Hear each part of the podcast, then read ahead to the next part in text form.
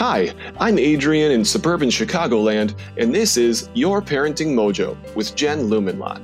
Jen is working on a series of episodes based on the challenges you are having with your child.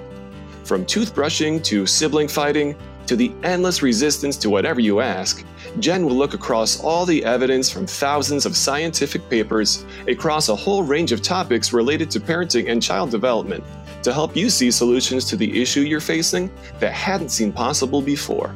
If you'd like a personalized answer to your challenge, just make a video if possible, or an audio clip if not, that's less than one minute long that describes what's happening and email it to support at yourparentingmojo.com.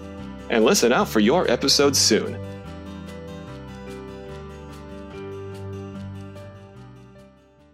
Hello and welcome to the Your Parenting Mojo podcast. Before we get started, I just want to offer a warning right here at the beginning. We're going to discuss some topics you might not want your young children to hear in this episode.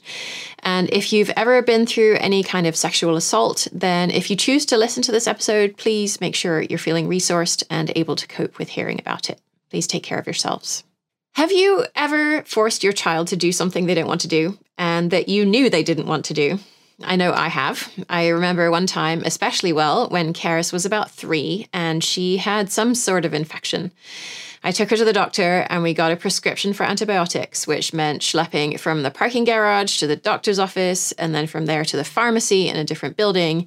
And the pharmacy didn't have any flavors she liked, so they recommended we go to the main hospital pharmacy, which we did. And she didn't love any of the flavor options there either. But she picked one. We waited 20 minutes. Then we went back to the car, drove half an hour home. And by the time we got home, it was well after lunchtime. We were both pretty hangry. I wanted to get the first dose of medicine in her so she'd start to feel better sooner, and she just refused to take it. If you read my book, Parenting Beyond Power, or even if you've just been around the podcast for a while, you know that identifying children's needs is pretty important. But you have needs too. When you can learn to understand and meet your needs more often, you won't feel triggered by your child's behavior as much.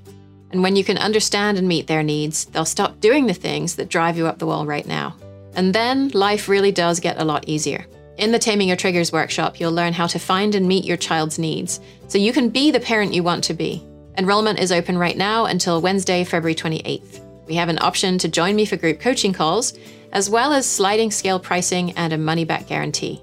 Sign up now and we'll get started on Monday, March 4th at yourparentingmojo.com forward slash taming your triggers. We're in the bathroom and I'm reasoning with her, empathizing with her, and she just wasn't having it. She refused to take it, and I'm not proud to say that I basically forced the dropper into her mouth and I squirted the medicine in. And I think she spat almost all of it out and she cried a lot, and I was really annoyed. And so I gave up and we just went and had lunch. My husband Alvin came home later that evening and he sat with her in the bathroom for well over an hour. And his overall message was that we were willing to do pretty much whatever it took to make the medicine bearable, but that the two of them were not going to leave the bathroom until they figured it out. And remarkably, he remained incredibly calm, and Carys eventually decided she wanted to take small sips of medicine alternated with water, and she did that, and she took the whole dose. And then she took the rest of the doses without complaint as well. And I have to say, I was just a teeny tiny bit frustrated when we got to the end of the 10 day course and she expressed some disappointment at not being able to take more of it because she liked it. and then suddenly I saw this was not about the taste of the medicine, this was about her autonomy. She wanted to have a say over things that happened to her body. We all want to have a say over things that happen to our bodies. In principle, I think most listeners would agree with this. But we often get in trouble with the actual practical implementation because when our children are resisting us and it seems like the thing we're trying to get them to do has to happen, like Carys taking the medicine, we tend to override their consent in the name of their health and safety or because things need to get done. So, in this episode, I want to take a look at how consent shows up in our relationships with our children at a variety of different ages through the lens of what our culture says about consent, and offer some suggestions you can use to move toward meeting your child's need for autonomy, which is really at the heart of consent, if you'd like to do that. This episode is a bit on the longer side, but we have music and videos and all kinds of fun lined up, so I hope you stick with me and find it useful. I do want to acknowledge we're going to take a very cisgender, heterosexual look at relationships in this episode. And I do that primarily because that's where the research focuses, and also because the cultural practices we'll look at are grounded in a view that cis het sex is the most important or even only kind that really counts as sex. I do look at some research on queer couples as a way to expand our view of what's possible in relationships if they weren't so guided by these cultural scripts. I also want to acknowledge the intersectionality of these issues, which mean that transgender women and women of color, and perhaps especially transgender women of color, are disproportionately targeted for violence by men, and especially by white men. And I use that language very intentionally. I don't think that talking about victims of rape is going to help us stop the raping as much as it will to focus on the people who are doing the raping. I know all of this talk about sexual violence can hopefully seem a bit far off when we're the parents of infants and toddlers and preschoolers and elementary schoolers. But this episode really extends from my book, Parenting Beyond Power, and says that we will either perpetuate or we will work to heal from these broader cultural forces in our homes. That's what makes the topic of consent with young children so important. So let's start there. So, parents who use respectful parenting or the particular flavor called Resources for Infant Educarers or RIE won't be surprised to hear that the issue of consent even shows up when we're working with babies. If you aren't familiar with RIE, then I did a couple of episodes on it quite a while back, where I first introduced the ideas and then looked at whether the main principles are backed by scientific research, even though Magda Gerber, who created the approach, didn't use research when she developed the method. Those episodes are at yourparentingmojo.com forward slash what is RIE and yourparentingmojo.com forward slash RIE, respectively, and that's R I E. So in RIE, we connect with even the youngest babies using eye contact and gentle touch before doing something to their bodies. And I'll never forget the backlash that followed when CEO of Body Safe Australia, Deanne Carson, appeared on ABC News in Australia in 2018, talking about how she approaches consent with babies. And here's a clip of that conversation. How young are some of the children you talk to? Uh, we work from children from three years old. We work with parents from birth. The camera stays on Deanne here, but it was on the interviewer for a moment when Deanne said three years old. And you can see the interviewer's shock in her eyes and her facial expression. And of course, you heard it in her voice when she said, from birth? So here's the rest of the clip. From birth? Yeah. Yeah, just about how to set up a culture of consent in their home. So, I'm going to change your nappy now. Is that okay? Of course, the baby's not going to respond, Yes, mum, that's awesome. I'd love to have my nappy changed. But if you leave a space and wait for body language and wait to make eye contact, then you're letting that child know that their response matters. And commentators really pounced on this. Here's Ben Shapiro on the Ben Shapiro show. Now, listen, I don't want to I don't want to stereotype uh, this woman Deanne Carson. I don't know if she has kids. Uh, I don't know who does her hair, but this is dumb. Okay, this is incredibly dumb, and it's it's amazing what constitutes expertise. Here's one from a YouTuber called Banter Dragon, who has 16 subscribers. He first shows a clip from the Today Show in Australia, where the original conversation with Deanne Carson was being discussed. And then Banter Dragon reacts to the clip. And not surprisingly, it's caused quite a stir. Some slamming the concept as left lunacy. Because it probably is. So I think there are two main things that these commentators were getting their knickers in a twist about, as it were. So the first of these was the idea that we might ask a baby anything and expect a reply. And I think Ms. Carson spoke to that pretty effectively. We aren't expecting them to reply with words. We're looking for things like eye contact, and I've seen both YouTube videos and a peer reviewed article that I'm having a hard time finding right now, indicating that somewhere between the age of three to six months, an infant will stiffen their neck in anticipation of being picked up when the parent says, I'm going to pick you up now. And how is it possible for an infant that's three to six months old to respond that way? Well, that infant has been told, I'm going to pick you up now enough times before they were old enough to respond that by age three to six months, they now know what's coming and can respond with nonverbal communication. It starts with treating them with respect before they're old enough to fully understand it. So as soon as they do understand it, you're already right there with them. But I think the more difficult part is what we're supposed to do if the child indicates that they don't consent. So here's a clip from a YouTube show called Revolt, and the show's description is unapologetically hip hop. I couldn't find the name of the person who's speaking because it doesn't seem to be one of the show's regular hosts. Anyway, this person has nominated Deanne Carson as Donkey of the Day and is discussing the same TV clip that we've already heard. Now, Mariah Mendez, a PhD and licensed psychotherapist, says babies really can't understand the concept of consent. Duh. She goes on to say oh. consent requires being able to understand a cause and effect relationship that comes with cognitive development. And she says consent is even a little vague for children between the ages of one and two. But by the time children are two years old, they can better process what they do and don't like when they say no. You can absolutely trust they mean it. My response to that is so. Okay, my youngest daughter is two right now. And if I say to her, come on, let's go change your diaper, you know what she says to me most of the time? No. Mm-hmm. but guess what? She don't know any better. So You're I'm going to jail. So I'm supposed to let the urine and feces pile up simply because her cognitive development skills haven't fully developed yet? And so here, I think Ms. Carson would have been on safer ground if she'd said that you can say to the infant, I'm going to change your nappy now, since the infant really cannot respond to say yes or no. So we aren't really giving them a choice. We're going to change their diaper. But well before they get to age two, which is where this host's daughter is, we have a lot of options that we don't have when they're infants. We can try to understand why the child is saying no instead of effectively saying, I don't care why you're saying no to me. You're going to do it now because I say so, and I know what's best for you. I'm not arguing that we should let our children sit in urine and feces all day. I'm advocating for a middle ground where we work with our children to find out why they don't want to change their diaper and uncover what need they are trying to meet, and then work with them to meet that need.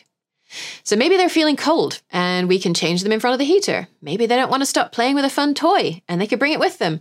Or we could do a standing change if they're old enough. When we know what a child's need is, we can find a way to help them meet their need and meet our needs for peace and calm and ease and for their safety as well.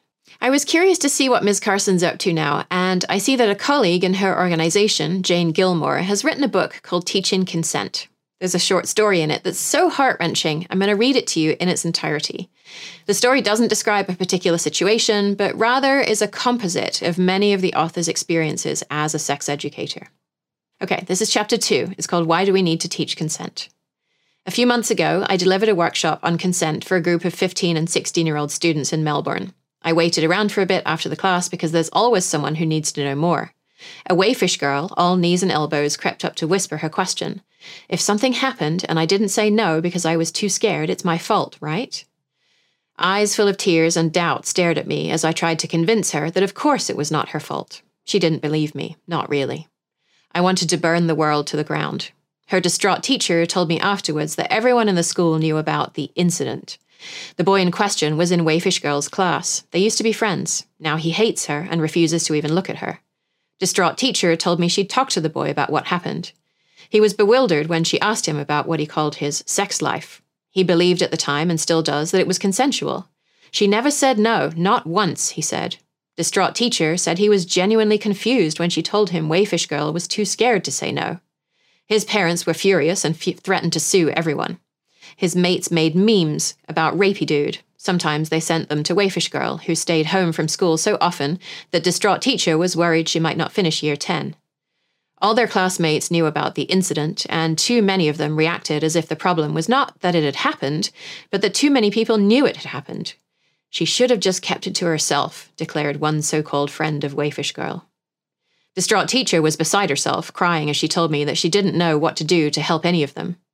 This is what happens when people don't understand consent, and it is happening at every high school in Australia. The standard conversation about consent in school is that no means no, and children get the legal definition of sexual assault and rape, which in the United States is, quote, the penetration, no matter how slight, of the vagina or anus with any body part or object, or oral penetration by a sex organ of the other person without the consent of the victim, end quote. And I certainly remember the no means no message from my own high school sex ed classes in England, and to some extent, that message is absolutely right. No does mean no. But what I've learned much more recently is that the absence of no doesn't mean consent. If a girl is passed out drunk, she can't say no, but she also hasn't and can't positively consent. Real consent looks like continually, verbally, and non verbally asking, Is this okay? Is this still okay? Is it still okay? And we're looking for verbal or non verbal yeses to every single one of those questions. Then we're not in the conversation where we're trying to see what is the maximum we can get away with and still have it be legal, but we're trying to understand what's right and fair for everyone. We live in what is known as a rape culture. Rape culture doesn't mean that everyone gets raped. It means that prevailing social attitudes have the effect of normalizing and trivializing sexual assault and abuse. One out of every six women in the United States has been the victim of an attempted or completed rape in her lifetime. And for women attending college, that number is one in five. But because we live in a rape culture, we focus on the so called victims.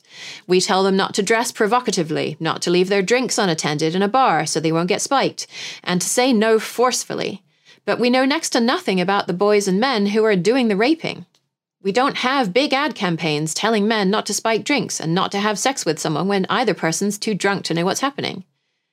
Most rapes aren't reported, and many young women who understand and endorse the legal definition of rape say that an assault that happened to them wasn't rape, even though it meets the legal definition. We violently harass women who ruin men's lives by making rape allegations. We worry about someone jumping out of the bushes to attack us, but 39% of sexual violence is committed by someone the victim knows, and 33% of it is committed by a former intimate partner. On college campuses, 85 to 90% of sexual assaults reported by college women are perpetrated by someone known to the victim, and about half occur on a date. Only 19.5% of sexual violence is committed by a stranger. We should be concerned with the people our children are spending time with, because once that nice, respectful, clean cut partner gets behind closed doors, all bets are off. And those statistics don't count the times when the person isn't really sure if they were raped. I once dated a guy who lived in Arizona while I was still living in Berkeley, and we saw each other about every three weeks. And as soon as we got together each time, the first thing he would want to do was have sex. And one time he was already well into it, and I really was not in the mood. And I don't think I said no. But he did get the idea, and he stopped. And he hugged me for a while. And I must have said something like, I don't always want to have sex the moment I see you. And I cried for a bit. And eventually I was calm again. And he said something like, So we're going to finish now, right? And I just paid for a flight, and we were supposed to spend a nice weekend together. And did I really want to ruin it? So I laid on my back with tears running out of the corners of my eyes, and I remember how itchy they felt as they pooled in my ears. And afterwards, I showered, and we spent the rest of the weekend together. So, was I raped? I didn't say no, but I also didn't say yes, yes, yes. As I was preparing this episode, I did some reading on the ways that queer people negotiate consent. For cis het people, sex in our culture follows a certain script. As Dr. Milena Popova says in her book Sexual Consent, the script goes like this a cisgender non disabled man and a cisgender non disabled woman kiss and touch and undress, and a penis goes in a vagina, and the whole thing is over when the cisgender man ejaculates. If we vary from the script by not having the right capabilities, or not having the right body parts, or if we don't enjoy or aren't comfortable with the standard script, or if we're turned on by things that aren't in the standard script, there's not much space to explore that. Cis het men who are charged with rape often plead ignorance. They didn't know that the woman didn't consent. Dr. Melanie Beres at the University of Otago in New Zealand interviewed 34 queer adults on how they negotiate their sexual relationships. Because understanding how queer people do this can help us to see what's outside of the cis het script that's embedded in rape culture. While verbalizing consent was considered important by most participants, what struck me was the way the participants listened to both verbal and nonverbal messages and made sure they matched up. Several people described tuning in to their partner, which was a feeling that both partners were present mentally and emotionally, and using that in addition to verbal communication to understand the full picture of their partner's consent. Here's how one participant, Riley, put it.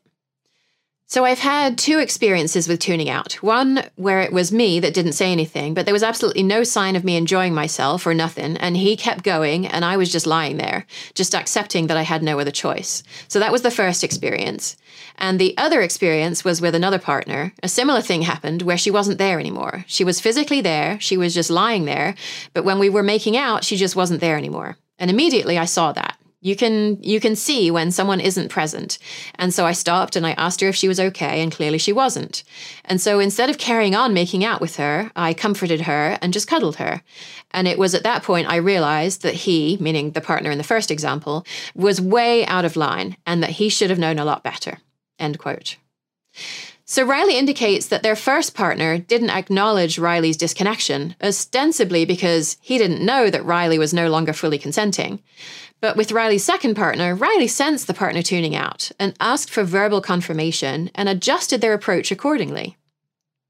Duzain Gupta wrote on Twitter several years ago If you've ever tried to put your finger up a straight guy's ass during sex, you'll know that they actually understand ongoing consent, withdrawal of consent, and sexual boundaries very well. They act confused when it's our bodies.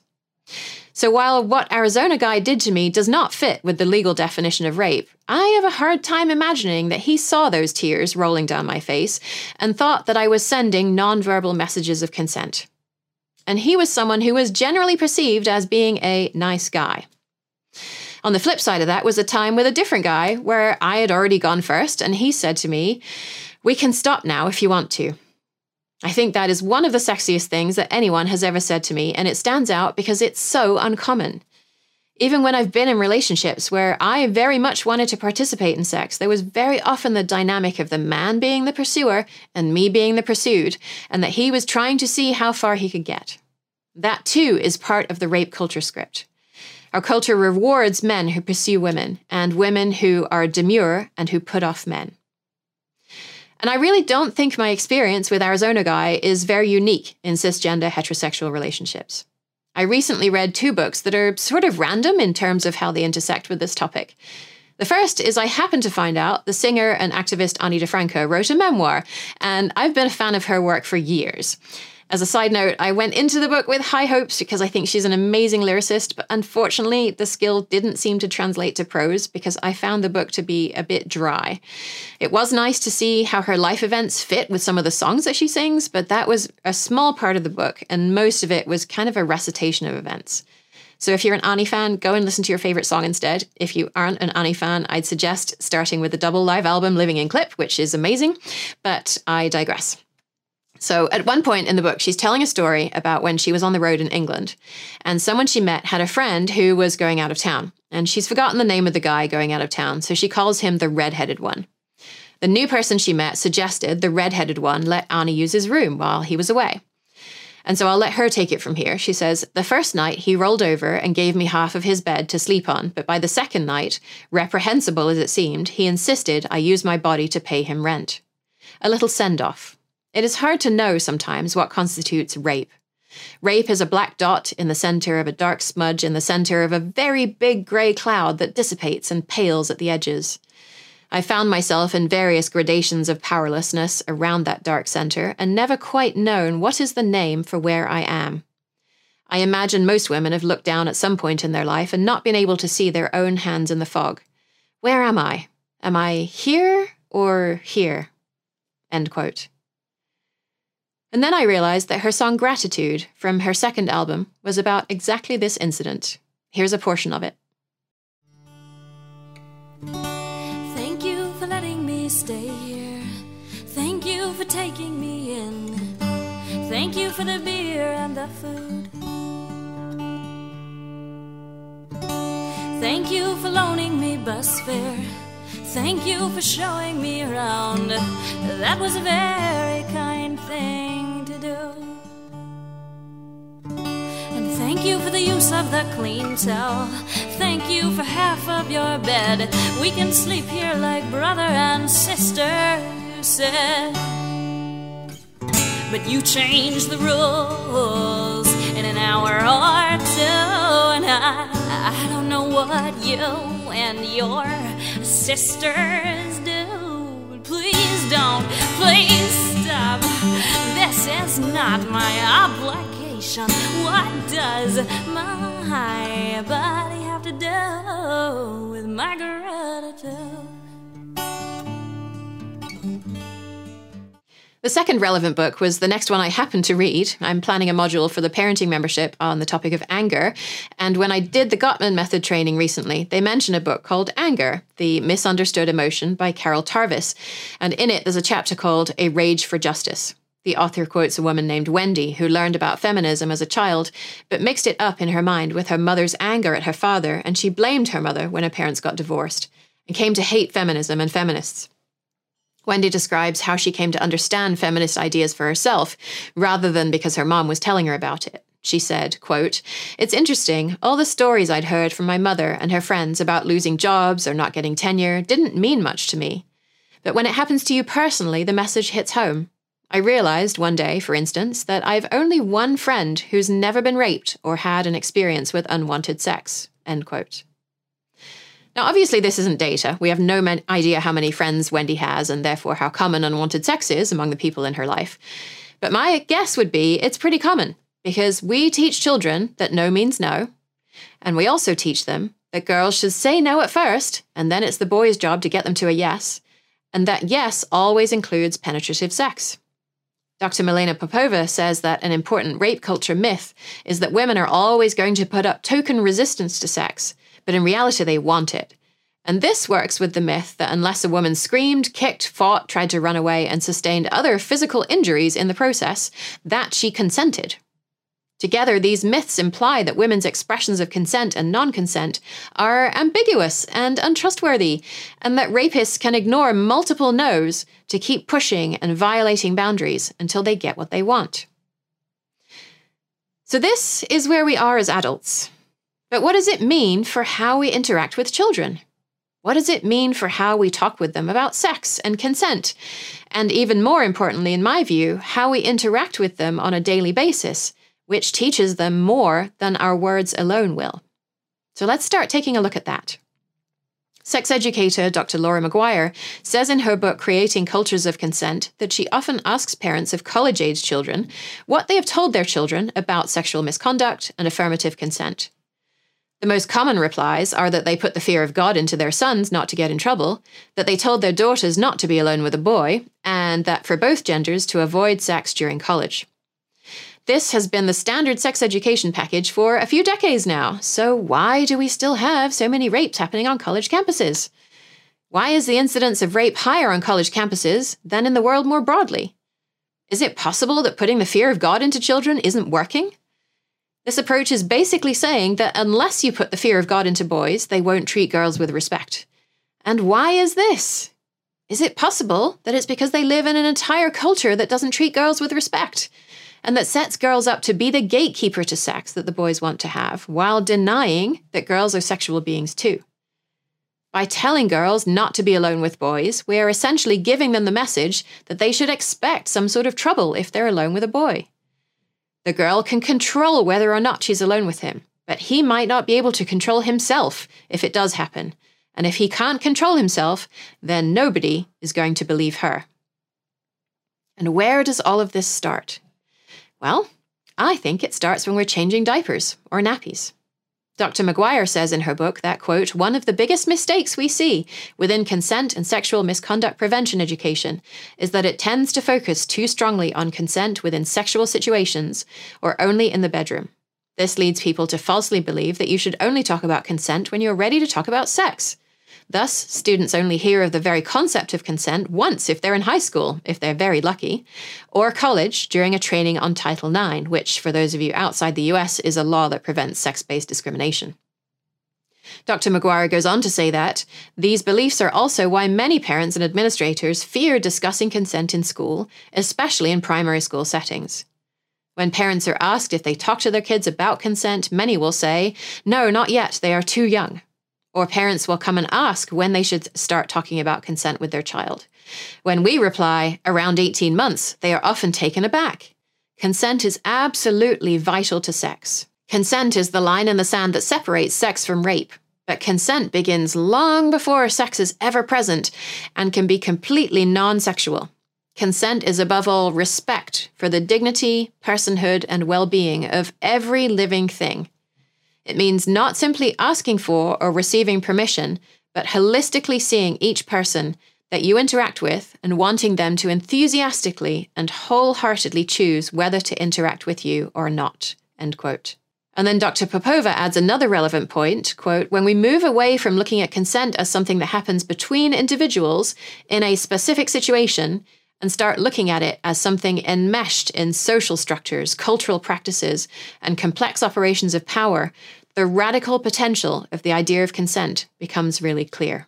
End quote. And that brings us right back to Deanna Carson and asking babies for consent before changing their diaper, or at the very least making eye contact and letting them know that you're going to do it before you do it, and continues into their childhood. When we teach all children that there are really big differences between boys and girls, and all the things we reward children for doing, like bravery and independence and leadership, are masculine qualities, and all the things we look down on children for doing, like nurturing and intuiting and surrendering, are feminine qualities. And when we teach even very little boys to man up and not be scared, and we teach girls to keep everyone else happy and be pretty and not too assertive, and when we make them hug grandma, who they only see once a year and who seems kind of scary, when we teach children that we're going to do what we want them to do and when and how we want them to do it, and that they have to brush their teeth and get in the bath and pee before they leave the house, whether or not they actually need to, we are propping up rape culture. Let's take a closer look at the places our children are learning about sex outside of our relationships with them. A study of 18 state health education standards found that, remarkably, the word sex did not appear in four of the 18 standards, and the word consent only appeared in one of them, one time. Go New Jersey. So, if you're relying on school to teach your child about consent, you are looking in the wrong place. And most parents aren't doing it at home either. A nationally representative study of over 2,000 teens, published in 2020, found that 69% of teens said their mothers never talked with them about consent, and 81% said their fathers didn't. When a conversation did happen at home, it usually only happened once. And if you've ever tried to learn anything that's both important and complex, you'll know the chances of this being learned in one probably short and very embarrassed conversation are pretty slim. In fact, I'd venture to say that most of these teens probably remember their parents' embarrassment more than anything else. That's certainly what I remember about my parents talking with me about sex when I was seven. And that conversation pretty much stopped at body hair and breasts, and it certainly never went anywhere near sex, never mind consent. This means that our children are primarily learning about sex from the media and from their friends who are also probably not learning from school or from their parents. And the media portrays a view of sex and sexuality and consent that may well not line up with our values. I haven't seen a lot of kids' movies because Carys mostly likes nature documentaries, so I'm relying on Dr. McGuire's descriptions here. She says that Beauty and the Beast is an example of Stockholm Syndrome, where the victim sympathizes and then identifies with her abuser. The Beast was trying to kill her dad. Belle negotiates a hostage exchange, and then magically, a few months later, the Beast has changed. A non consensual kiss saves both Sleeping Beauty and Snow White from a living death. The Little Mermaid is a young girl who has to give up her voice, her family, and her identity to live happily ever after. It's all around us in music as well, and I'm not talking about the songs that actively advocate for rape, of which there are many. Does this one ring a bell?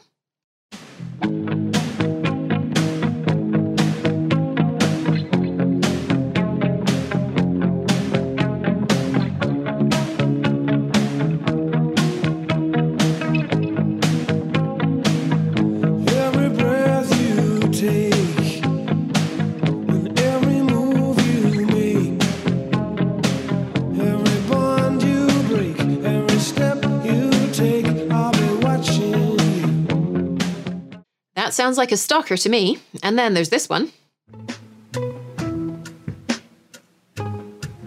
When I get my hands on you.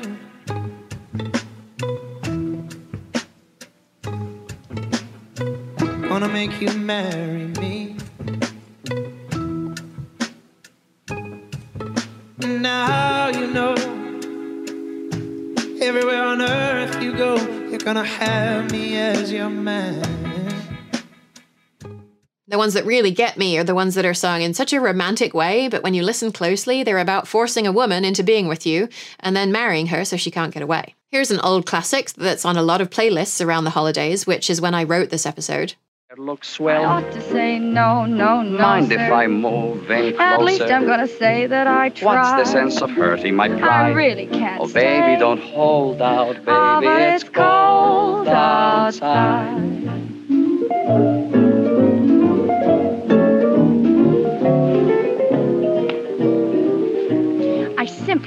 go. Baby, it's cold outside. The answer is But no. baby, it's cold outside. This song was written in the 1940s, and we can get an idea for how it's going to go when we see that the man's part is called the wolf, and the woman's part is called the mouse. There are a couple of layers to it. There's obviously the man enticing a woman who keeps saying no to him, which is bad enough, but she's not actually saying no because she wants to. She's saying no because she's worried about what everybody else will think of her if she says yes. Here's that bit. At that My sister will be. Sister, gosh, your lips look delicious. My brother will be there at the door. Waves upon a tropical shore. My shore. maiden aunt's mind is vicious. Gosh, your lips are delicious. Social conventions require that he keep pressing his point, and she keeps saying no because a good, clean woman would say no, and because everyone else in her family will make sure she stays a good, clean woman by spreading rumors about how she isn't a good, clean woman if she says yes. It all sounds very quaint in the song, but slut shaming is still very real today when girls and women denigrate each other for sending nude photos, for doing sexual things that seem weird to us, or by thinking that a woman who wears revealing clothes is asking for trouble. So the woman slash mouse in the song is in a double bind. She has to be pleasing to the man slash wolf because that's her role as a woman, but not too overtly sexual. She's supposed to say no at first to make her partner wait, but not too long. How can you do this thing to me? There's bound to be talk tomorrow. Think of my lifelong At sorrow. least there will be plenty of pl- Again, this sounds quaint in the context of the 1940s, but we can pick up a very similar theme in Justin Bieber's 2015 song, What Do You Mean? which has been viewed 2.2 billion times on YouTube alone and made a number of best of 2015 song lists.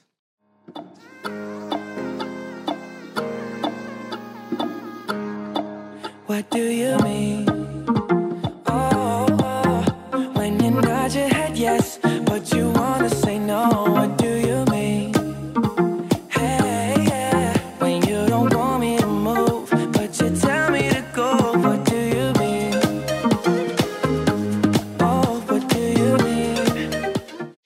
Apparently, Justin explained to Ryan Seacrest what the song was about when it was released. He said, Well, girls are often just flip floppy. They say something and they mean something else. So what do you mean? I don't really know. That's why I'm asking. End quote.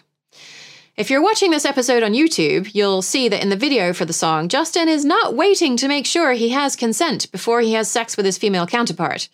He's asking, What do you mean? at the same time as he's having sex with her. And lest we wonder if anyone listens to Justin Bieber anymore, as I did, apparently he gets 30 billion streams a month on Spotify and is the eighth most listened to musician in the world, even today. Men are socialized to say yes to sex at all times. Justin only wonders what the girl means because he wants it to be a yes.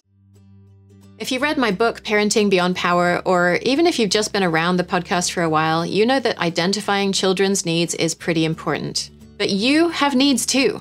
When you can learn to understand and meet your needs more often, you won't feel triggered by your child's behavior as much. And when you can understand and meet their needs, they'll stop doing the things that drive you up the wall right now. And then life really does get a lot easier. In the Taming Your Triggers workshop, you'll learn how to find and meet your child's needs so you can be the parent you want to be. Enrollment is open right now until Wednesday, February 28th. We have an option to join me for group coaching calls, as well as sliding scale pricing and a money back guarantee. Sign up now and we'll get started on Monday, March 4th at yourparentingmojo.com forward slash taming your triggers. Men are expected to always be ready for penetrative sex, to be grateful for whatever sex they can get, and to never be on the submissive or receiving end.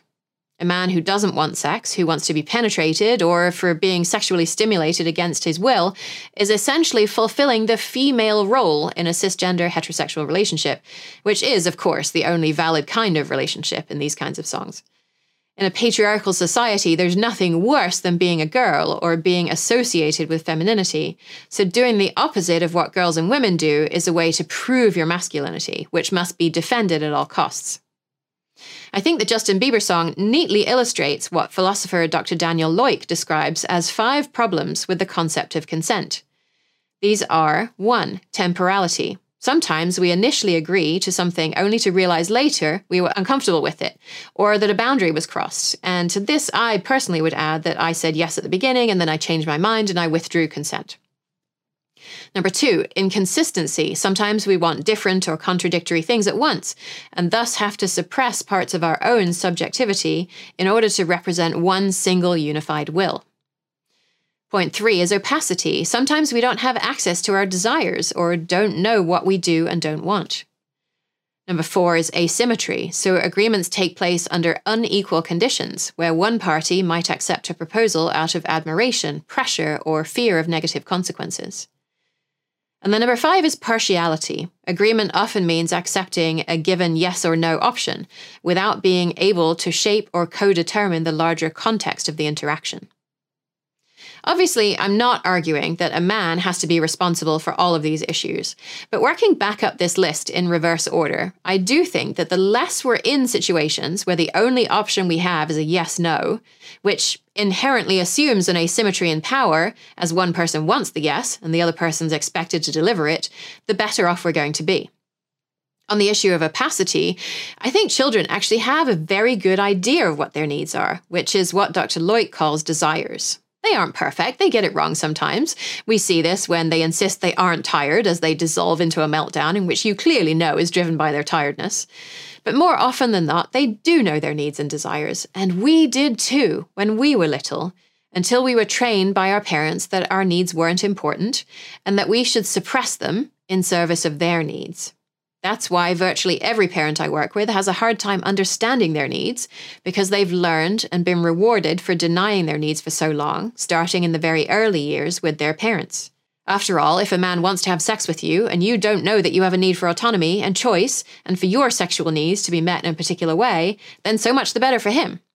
If he doesn't actually want sex either and he's following the narrative of all men wanting sex all the time, there's going to be less of a conflict if the woman doesn't resist. If we don't know our needs, we can't articulate them or advocate for them. And in rape culture, the other person assumes that we don't even have needs. On the inconsistency issue, I think this links very well with the therapy modality called internal family systems, which holds the view that we don't have a single individual self, but we actually have lots of parts inside us, and we can even communicate with them. So maybe when a man asks for or offers sex, there might be a desiring part of us that really wants to participate, and also a shamed part of us that remembers being punished for appearing too interested in sex and being a sexual being, and an autonomous part that wants more of a say in when and where and how it happens, and also a submissive part that enjoys it when someone else takes over. All of these parts might be fighting to be heard inside us as we decide whether to participate in the act or not. And once again, the more time we have to figure that out, both internally and with our partner, which means there isn't an asymmetry of power, and we aren't in a situation where yes or no are the only possible responses. And we've been raised to understand and be able to articulate our needs. And we can see our different parts and support the parts that are feeling hurt so we can do the thing that we most want to do whether that ends up involving sex or not, the less we're going to find we're in situations that we look at after the fact and realize we regret. So, we've talked a lot about sex so far and how being in consent based relationships from childhood is the best path that I see to moving beyond the rape culture that we're in right now. And while one in six women being sexually assaulted in their lifetime is far too great, five in six women will not be sexually assaulted and yet still lives in a rape culture. Probably a decent proportion of those five exist in Ani DiFranco's dark smudge in the center of a big grey cloud that dissipates at the edges. And for those who are fortunate to have never been in the black dot, or the dark smudge, or the grey cloud, we are still affected by rape culture. If you're a man, you're still affected by rape culture. Maybe you're one of the people who have created the grey cloud, or even if you've been 100% certain you had consent before and during every single encounter you've ever had, maybe you didn't even want some of those encounters yourself, but didn't think you could say no without losing face. Rape culture rests on patriarchal ideas, where violence and dominance are linked with masculinity, and where vulnerability and weakness are linked with femininity. Violence and dominance does not have to look like actual rape and actual hitting. Dr. Popova argues that, quote, bodily autonomy is the idea that you get to decide what you do with your body, what happens to it, who else has access to it, how that access is obtained and exercised. And you should be able to make those decisions without external pressure, coercion, or others wielding power over you. End quote. Forcing children to hug granny, even when they don't want to, is violence. Forcing children to brush their teeth is dominance. Our homes are the training grounds for rape culture, or they are the place where we begin to interrupt that cycle. Dr. Popova adds that, quote, when we move away from looking at consent as something that happens between individuals in a specific situation and start looking at it as something enmeshed in social structures, cultural practices, and complex operations of power, the radical potential of the idea of consent becomes really clear, end quote. I want to create a world where all people can thrive, where people go into sexual relationships fully embracing all forms of consent, where men don't just ask for consent to protect themselves from sexual abuse allegations, but because they really care about it, and where we don't see consent as automatically assumed in an established relationship or in a marriage, and that everyone involved has the right to consent or not consent at any time, and nobody gets offended or ridicules the idea that consent is important. And without the ideas about what makes a female body beautiful and a male body strong, and where, if pornography has a role at all, it's ethically made and represents the kinds of bodies and sex that real people have. And where non standard sex isn't just something that queer people and disabled people do because they don't have access to the standard sexual script, but everyone sees the huge variety of activities that are enjoyable, even if they don't involve any kind of penetration. And where women, especially, but really all parents, have the support they need to raise a family, including access to low cost or free childcare and where women are allowed to have big, bold, disruptive ideas and not be punished for them, and where men are allowed to have nurturing, intimate relationships with other men and not be punished for them, and where everyone gets to be and express their whole selves. To me, consent is the foundation on which all of the rest of that vision sits. And we know that young people are not going to learn about consent in school. And into that vacuum steps the media and friends and if we really want our children to learn about consent, they are going to have to learn it from us. But consent is one of those sticky subjects it's hard to teach in a conversation. Often parents will say to me, I want my child to be able to use mindfulness techniques to calm down whenever they're angry, but whenever I tell them about it, they refuse to do it. How can I get them to do it? And I ask, Well, how's your mindfulness practice? Do you use mindfulness techniques when you are dysregulated? And the answer to that is usually no. And the child usually does not go on to develop a mindfulness practice. And the same goes for consent. You can tell your child about consent, but it's probably not really going to stick. The best way to teach children about consent is to practice it with them every day in every interaction you have with them. So, how do we do that practically? In Parenting Beyond Power, I suggest that when we're trying to get our child to do something, which is where issues related to consent often come up, that we ask ourselves two questions. The first is, what is it that I want my child to do? And the second is, what do I want their reason to be for doing it? There are a few potential options for why a person might say yes to something they don't really want to do. Firstly, they fear that I will feel hurt if they say no, and so they say yes out of guilt. Secondly, they might fear that I will reject them if they say no, so they buy my love by saying yes. Thirdly, they might fear being perceived as bad or selfish or the like, that there's something wrong with them for saying no, so they say yes so they don't have to feel that shame. Fourthly, they're afraid of being punished if they say no, so they say yes out of fear. None of these are good options. None of these create a relationship with our child where they want to come to us when things are hard. All of them override the issue of consent because we don't see consent as important in relationships with children, and we operate somewhere in Ani DiFranco's grey cloud. The fifth reason someone might say yes to our request is because they see how their life will be enriched by saying yes and they want to do it willingly. Or, at the very least, they see that their ability to meet their own need will not be blocked by saying yes to us. That is where I want to be in my relationship with my child Finding ways to make that happen while also meeting your own needs is basically the entire point of the book. And as a reminder, the book is available on a gift economy basis on my website at yourparentingmojo.com forward slash book. I also want to acknowledge why this is so hard for us parents. Nobody modeled consent for us when we were little. It's always easier, especially in times of stress, to fall back on what we'd learned in our own childhood. That can create enormous cognitive dissonance for parents who don't want to use coercive tools with their children, but who don't know what else to do, and who also hear screaming in their own heads saying, I would have been punished for doing that. Managing the difference between the way we want to parent and our default method based on how we were raised is an almost impossible task when you're under time pressure and trying to get out the door in the morning, or get in the car to go home, or get your child to brush their teeth.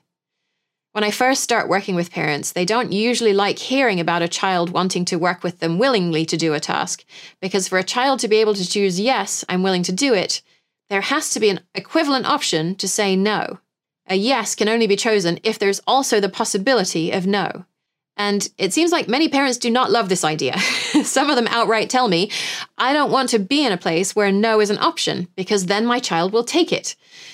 And that may happen. But I also think back to listener Corey's experience in the Setting Loving and Effective Limits workshop last year, which is now available for you to take anytime if you like at your own pace.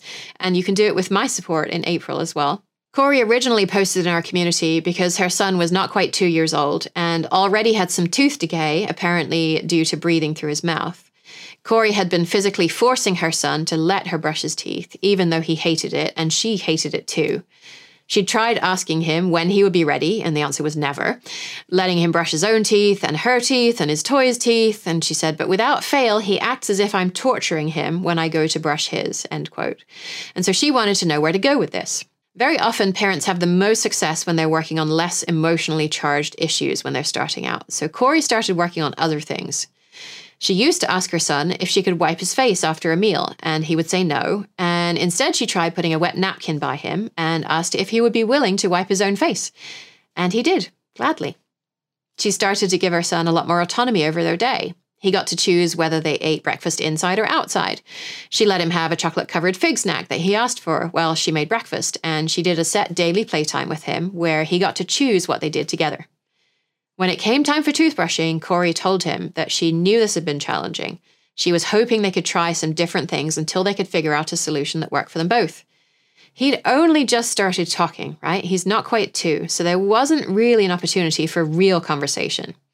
She offered him four toothbrushes, and the one he chose surprised her, and a choice of toothpaste, which he regretted, so they went back to his usual option, and a different location for brushing, which he changed twice. He brushed his own teeth for a while, but he refused to allow her to do a final brush. And after trying to see if there was any area he'd be willing to give a little in, they fell back into the same pattern of Corey doing a forced brush. But at the end, she told him she wanted to continue working on this and was dedicated to exploring different possibilities. In the same period, Corey was also struggling because her son would dump out any open container of liquid she gave him. she started giving him only closed cups, but of course, we don't always have them handy. And suddenly, in going through the workshop modules, she realized she could redirect this behavior instead of trying to stop it and then being disappointed in both of them when it inevitably happened. So I'll read what she wrote about what happened next. I had a plan. Sure enough, he dumped his cup of water. I told him he can dump water outside if he likes, or even in the bathtub. He was thrilled. His eyes lit up. We went outside and he poured his tiny cup of water several times intensely and excitedly. How was this so easy? I'd spent so much time and energy trying to prevent or manage this behavior. Later in the evening, he got a hold of my cup with a little water in it. I saw him start to pour, and as my arm reached out instinctively, he stopped himself and he asked me, Outside? I could have cried. He actually stopped himself. I brought a pitcher of water out and let him fill up his cup and pour it out again and again. He asked me to join him, and I did, so it offered him not only play, but also connection. When it was getting towards the end of the pitcher, I told him we would go and brush teeth after this and get ready for bed. He asked for more water when the pitcher was out, and I told him we were all done with the water for now. He ran inside, and I put the pitcher up. I went to find him, assuming he was hiding to prolong bedtime, and he was already in the bathroom with the lights out in the same area he chose to brush his teeth in, waiting. I turned the lights on, and he said, Teeth. He still doesn't want me to brush for him, but this feels like incredible progress for one day. I've been using the tools from this workshop for about a week, so maybe it's a culmination, but it feels like a lot came together today. End quote. And then three days later, Corey wrote again to say she'd been realizing why it's so hard for her to attune to her own needs. Her mom was visiting and the TV was on loud, and Corey expressed that she couldn't hear or focus on anyone and asked if anyone else was listening to it or it was contributing to their time together or if they could turn it off. Her mom agreed to turn it off, but said, Okay, Corey, enough, we get it. Corey's need for quiet was met, but her need for understanding was not. Later on, her son was eating an ear of corn that didn't have any corn left on the side he was chewing on. Corey's mom told him he was doing it wrong, physically took it from him, turned it around to where there was more corn, and Corey tried to respectfully and non judgmentally say that she thought problem solving is a great skill for kids to learn. And her mom responded, Yeah, well, sometimes you just have to do it for them. Come on. Corey wondered whether her son might have been exploring different textures in his mouth or simply playing in some other way, and her mom replied, Of course he's trying to eat the corn. Don't be ridiculous. Stop making such a big deal. Corey's a full grown adult, so we can perhaps imagine how her mom might have interacted with her when Corey was just a small child. It's not a stretch to see how Corey has dissociated from her own needs because she's repeatedly told that her needs and ideas aren't important and aren't a valid interpretation of what's happening. Corey has since told me she has a hard time choosing what flavor of ice cream to have if there's anyone else in the room expressing an opinion about what flavor they would like to have. But just a week after we started working together, and without ever having a proper problem solving conversation with her not really verbal child, and yet continuing to remind them both that they would keep working on it together, and with her seeing him sense that she's willing to try to meet him someplace new in this, and to make reasonable accommodations that take him into consideration, they were getting ready to brush teeth in the kitchen, which he had chosen, and he opened his mouth and he let her brush for the first time in a year for the first time in half of his life. He would resist a bit and they would take a break and they would do some more. And then she thinks she ended up hitting a sensitive area and then it was over. She said, I brushed about 80% of his teeth with no struggle. I'm just in awe of this. The key question that Corey was circling around was why does my child not want to do what I'm asking him to do? And that really is how we get from a place where we're forcing our child to do something against their will and finding a way to understand what their real need is and what our real need is and find a way to meet both of our needs. Corey had to do some guessing because our son couldn't tell her directly, even though he was clearly non verbally communicating that autonomy and joy and play and connection were important to him. Corey is setting the stage now so that in another six months to a year, he's going to be able to respond and tell her what some of his needs are, which will make the process a lot easier. And because Corey is no longer communicating to her son that a bigger, stronger person can make a smaller, weaker person do what the bigger person wants, but instead that her son's needs are equally important as her own, not more and not less, and because she's showing him how to communicate his needs verbally and hearing his nonverbal communications, she is raising a child who inherently understands consent. They will still talk about how it relates to new relationships and new situations in the years to come, but it won't be a massive U turn from I force you against your will to you'd better respect other people. Being in consent based relationships with other people will just be an extension of his relationship with his mom. I'm introducing a new element to the conclusion of our episodes, which is to give you something to try if you want to put the ideas in the episode into practice. And I'm also going to use the same format that we use in the Setting Limits workshop of suggesting the mild, medium, and spicy options. So you might choose the mild option if the ideas in the episode seem a little bit far out to you and you just want to get your toes wet. Or if you're nodding along, confirming what you're already doing, then the spicy option may be more up your alley. So you get to choose. And if you choose mild this time, you can always choose spicy in the next episode if that's a better fit, or vice versa. There won't be an exact science to how I choose the practices or how I divide them up, so feel free to modify them if you'd like, or do more than one, or do all three. If you read my book, Parenting Beyond Power, or even if you've just been around the podcast for a while, you know that identifying children's needs is pretty important. But you have needs too. When you can learn to understand and meet your needs more often, you won't feel triggered by your child's behavior as much. And when you can understand and meet their needs, they'll stop doing the things that drive you up the wall right now. And then life really does get a lot easier. In the Taming Your Triggers workshop, you'll learn how to find and meet your child's needs so you can be the parent you want to be. Enrollment is open right now until Wednesday, February 28th. We have an option to join me for group coaching calls, as well as sliding scale pricing and a money back guarantee. Sign up now and we'll get started on Monday, March 4th at yourparentingmojo.com forward slash taming your triggers. So, I've already given you the mild option, which is to look at a situation where you're seeing some resistance from your child and ask yourself, why is my child resisting doing what I'm asking? What need are they trying to meet? And if I understand my real need, which remember is different from the strategy that you're using to meet your need, can we find a way to meet both of our needs? Now, I'm calling this the mild option because we've talked about these ideas a number of times on the show. If you need a deeper dive on this, check out my book, Parenting Beyond Power. It's available in bookstores and from a ginormous company named after a river, and also as a free ebook download at yourparentingmojo.com forward slash book. The medium option is seemingly simple, but actually quite difficult because it's so ingrained in how we speak to our children. And that is to try to eradicate phrases like, I need to, and we need to, and it's time to from our lexicon. So this is things like, I need to make dinner, we need to go, and it's time to brush your teeth. I need to is a way of saying, you want things, you want to play, but I need to make dinner. My need is more important than yours. When actually, we have a need for food, and there are multiple ways to meet that need, some of which involve making dinner, and others might involve takeout or delivery or eating cereal for dinner. We need to is similar, but it's including your child in meeting your need. It's a way of saying, it's really important to me to do this thing, and I can't make it happen without your collaboration. So we could say that. We need to leave is one parents use all the time, and I used it for a long time as well. But what it actually means is something like I have a call that's important to me at 9 a.m., and I won't have time to drive to work and make the call if we don't leave now. Are you ready to get in the car or head out for the bus?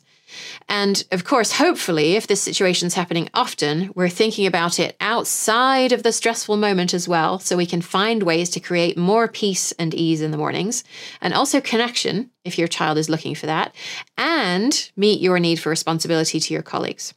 It's time to brush your teeth does a similar thing, but it implies there's no decision maker at all. It's the clock that's telling us to brush our teeth, because we hope our child will resist less if we aren't telling them directly. But really, we still are telling them. So, the less we use this kind of language, the more we'll have to use language that articulates our real needs and maybe even consider what needs they are trying to meet by not doing the thing as well.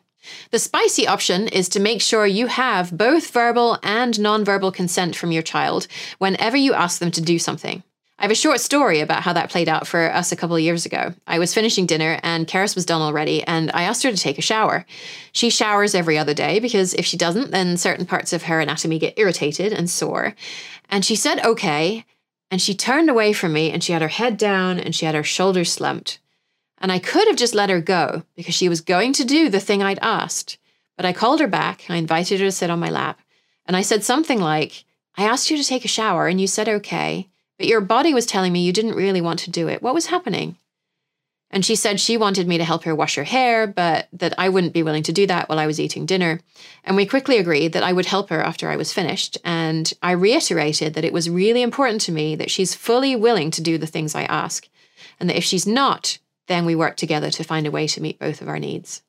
So try looking out for that verbal and nonverbal consent to match. And you can even let your child know you're doing this so they get into the habit of doing it too. And that's where they're going to be able to take this skill out into the world and really make a difference. I'm going to let Ani DiFranco have the last word in this episode because I think she's earned it and because I love her work. Here's a part of the song Not a Pretty Girl from the album of the same name. I am not an angry girl, but it seems like I've got everyone fooled. Every time I say something they find hard to hear, they chalk it up to my anger and never to their own fear. Imagine you're a girl just trying to finally come clean, knowing full well they prefer you were dirty and smiling,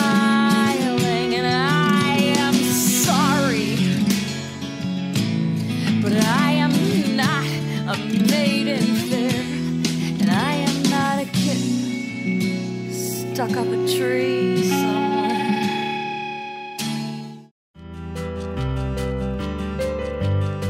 If you'd like Jen to address the challenge you're having in parenting, just email your one minute video or audio clip to support at yourparentingmojo.com and listen out for your episode soon.